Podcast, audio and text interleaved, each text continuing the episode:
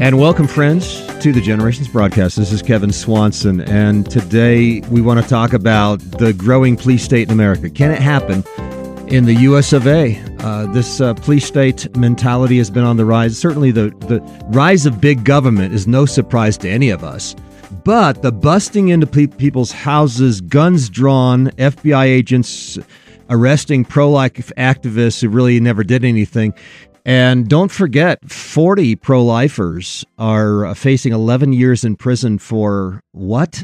Sitting in on an abortion clinic. They're not doing that kind of stuff for people stopping traffic in for liberal causes around this country. And there's tens of thousands, hundreds of thousands that could be arrested for things like this. But are they picking on pro-lifers? Are they picking on those that support President Donald Trump? Is this increasingly politicized, militarized FBI? Is this what's happening to the country?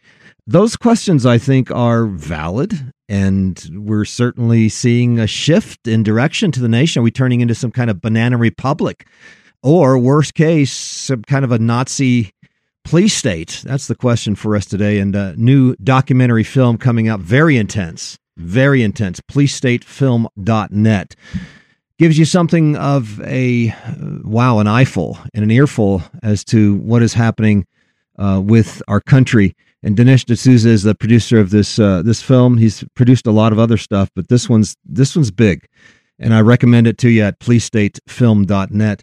Dinesh D'Souza now joins us on Generations. Welcome, Dinesh. Good to have you with us today. Hey, thanks. Great to join you, and very excited about this film. It's was packed out the theaters, rave reviews.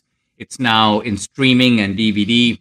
Okay. And as you mentioned, PoliceStateFilm.net is the one-stop shop to be able to stream the film to any device or big screen TV.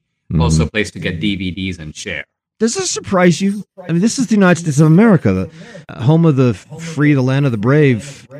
Wow, more and more the home of the taxed, the land of the slave. You know, we're moving more and more slowly but surely into a totalitarian state. Are we overstating the case on this? I don't think we are. We're not a full-fledged police state. In fact, if we were, I couldn't make a movie called Police State. Right. But I will say that we are moving rapidly in that direction. And I want to distinguish the big government or the administrative state of the 20th century from the police state that we are seeing emerging in the 21st.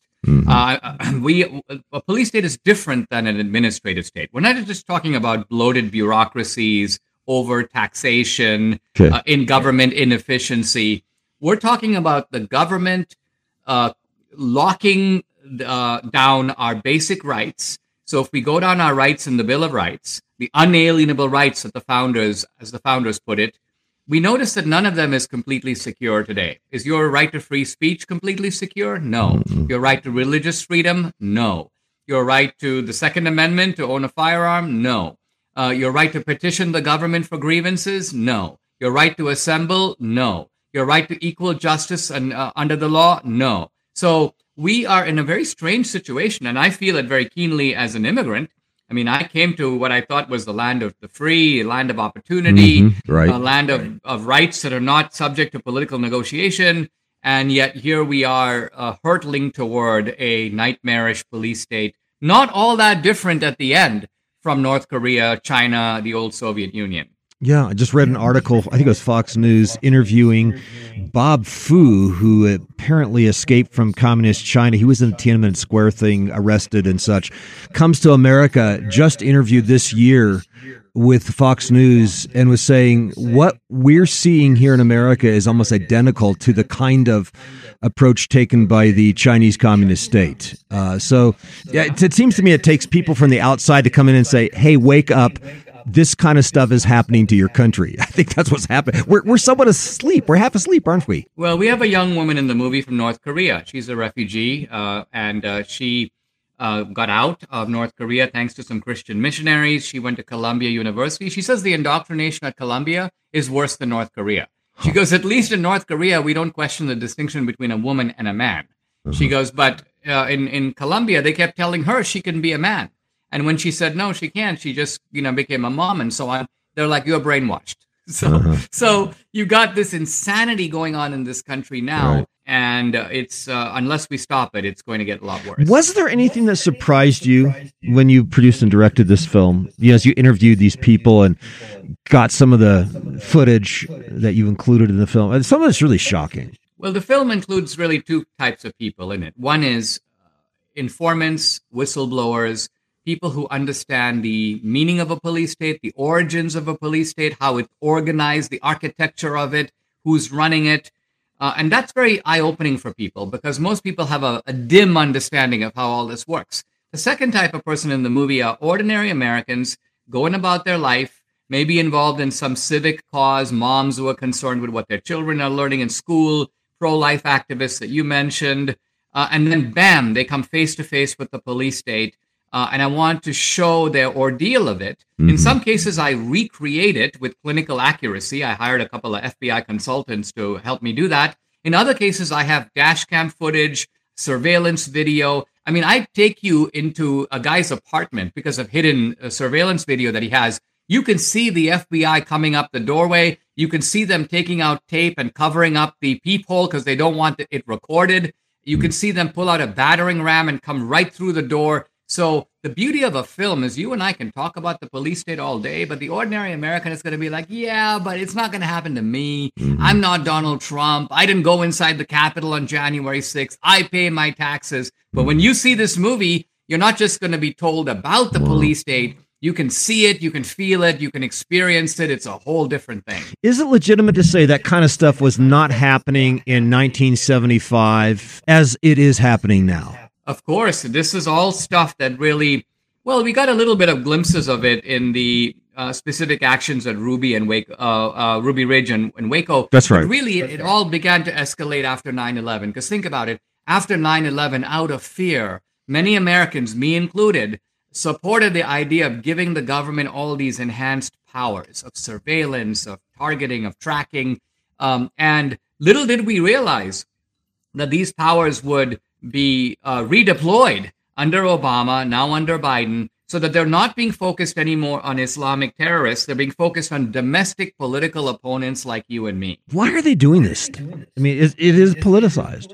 You believe that the FBI has been weaponized. Yeah, it's been weaponized. And part of the mystery of it is to show it's not hard to see why they're doing it at the top level, because after all, what you have is you basically have a gangsterized Democratic Party. They're appointing people who are, you know, they're like consiglieres for Don Corleone to run the country. And that's what Merrick Garland is, in my view. He's basically a thug with a badge.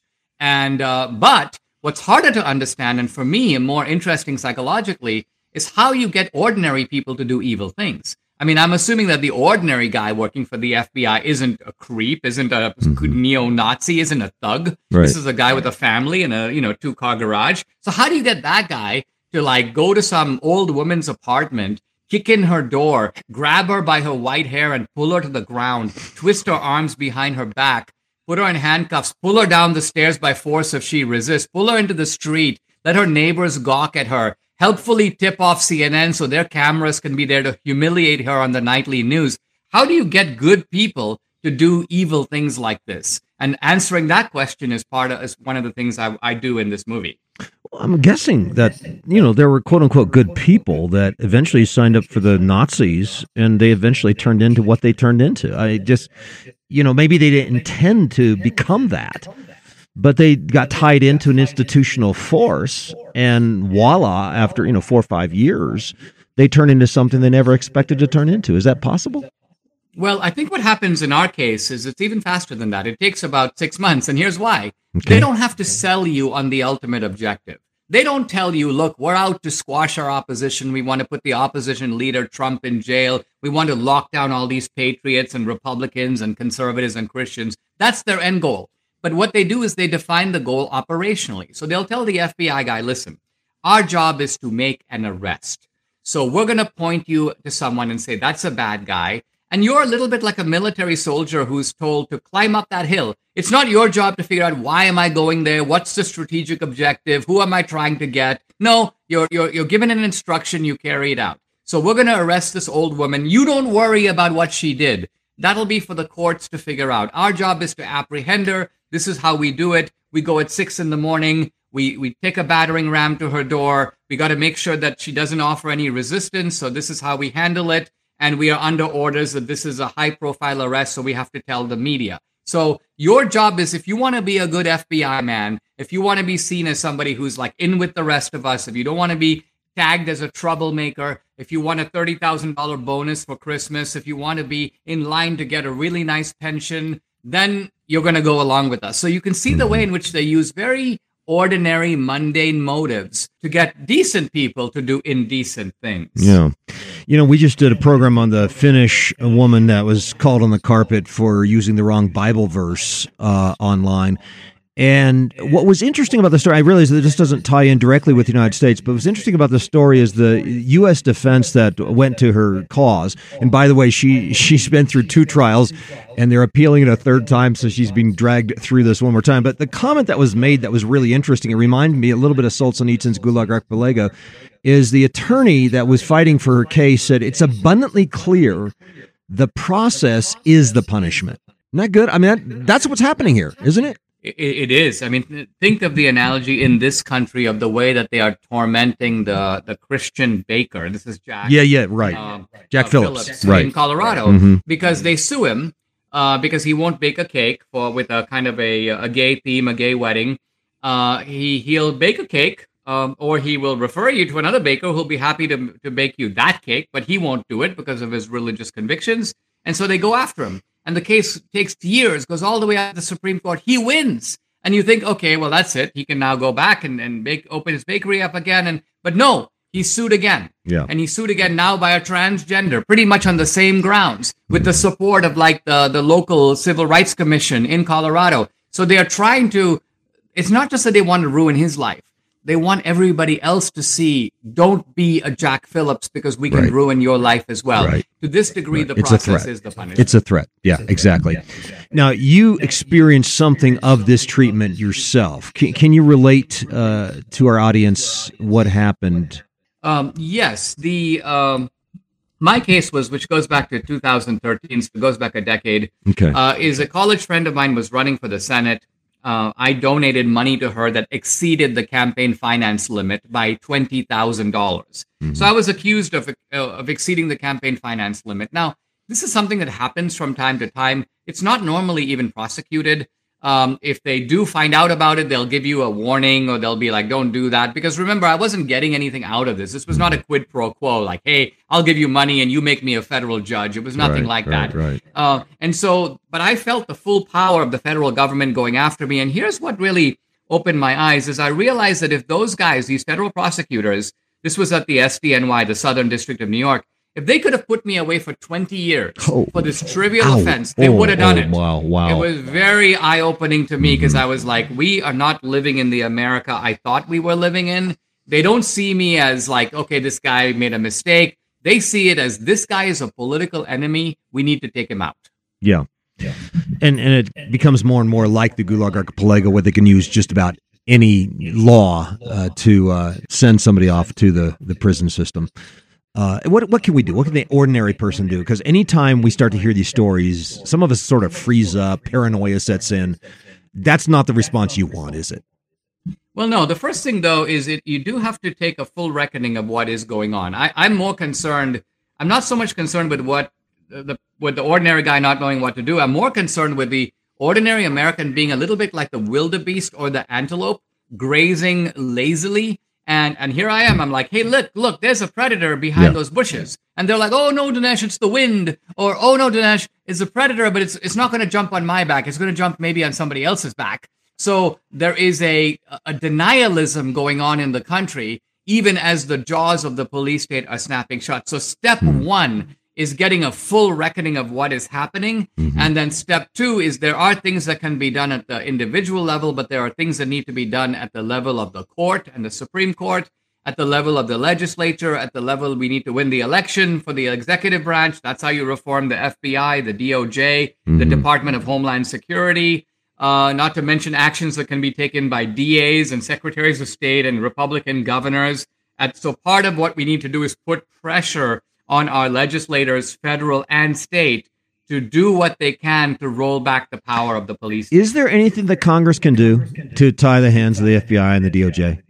Oh, yes. They're just not willing to do it. I mean, why? 70 Republicans just voted to give the FBI $300 million for a new building. This is the same FBI that told Newsweek about a month ago, we have created a new category of domestic terrorist threat from MAGA Republicans. So think of the insanity of this. They're telling you that they're targeting Republicans, and Republicans are like, oh, well, here's a bunch of money for you to go ahead and do that. Now, why are they doing that? Part of it is ideological confusion. A lot of Republicans are like, well, Dinesh, we're supposed to be back the blue. We support the cops. We support law enforcement. And I'm like, don't be an idiot. I support law enforcement, but police states are inherently lawless. They are abusing the law. They're abusing their power. That's why we're against them. That's why we want to clean it up. So there's no inconsistency in supporting your local sheriff, supporting the police who are upholding the law, and being completely against a rogue FBI, a rogue DOJ, a rogue DHS. But this is the kind of low-level thinking we get these days from the GOP. And we've always had a principle in this nation to fight against a national police, to try to minimize as much as possible the military and the FBI or any other agency being a force of tyranny against the average ordinary citizen in America. Yeah, I think that is unfortunately happening, and it's happening more and more to ordinary people. Mm-hmm. And yet, the strange thing is, if it doesn't happen to you, it's a little hard to believe it. And this is part of why a film is so powerful. It's a little bit like if I were to tell you, I grew up in India in a middle-class family in the outskirts of Bombay, you'd be like, but you wouldn't have any feel for it.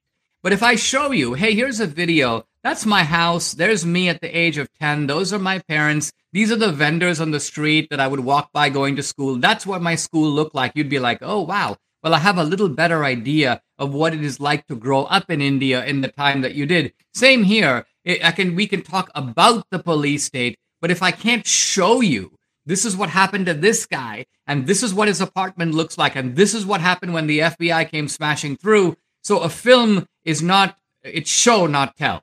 And as a result, it has a very powerful, emotionally riveting impact. And you should just see the theater. You know, we packed out the theaters.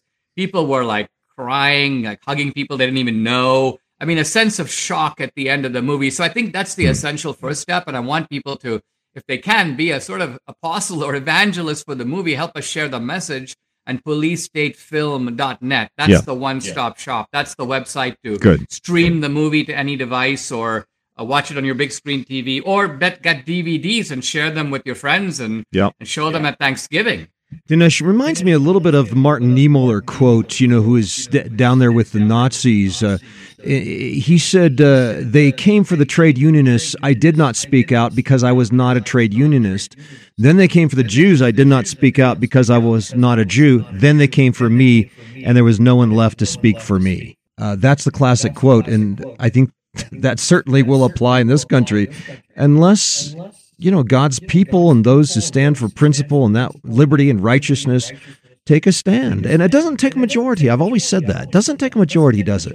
Well, it takes people who are willing to use all their influence. And this is something that I always, exhort myself to do. But most people don't do that. Most people use a tiny fraction of their influence. And so they think, I'm doing a lot, but they're not doing a lot. They're doing very little. And look, in a normal circumstances, not a lot is expected of you. And what I mean by that, I don't know if you've seen the movie The Man Who Shot Liberty Valance. You've got Jimmy Stewart. He's a lawyer. He's a believer in law. And he's like, look, I don't want to have to go get a long gun like these outlaws. I'm going to find a legal precedent. I'm going to make a complaint. I'm going to go by the book. Now, if you're living in a small town with a decent sheriff and a decent sheriff's force, that's the right thing to do.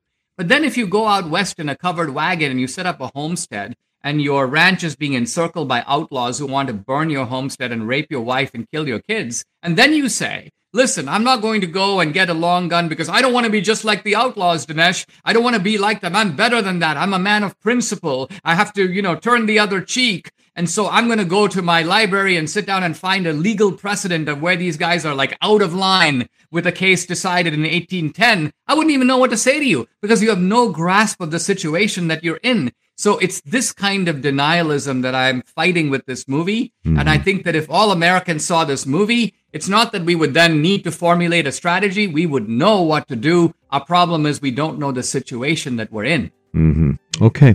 And of course, the next election will be the key election, always is. Seems that every election is important and increasingly important as this nation seems to be going in the wrong direction. Well, this is a wake-up call, friends. You need to check out this documentary film, very critical for our day. PleaseStateFilm.net is the website for that. PleaseStateFilm.net. Dinesh D'Souza is producer of the film, my guest on this edition of Generations. Dinesh, thank you. Thanks for what you're doing. Pleasure. Yeah, and hopefully stay on it. This is Kevin Swanson inviting you back again next time as we continue to lay down a vision for the next generation.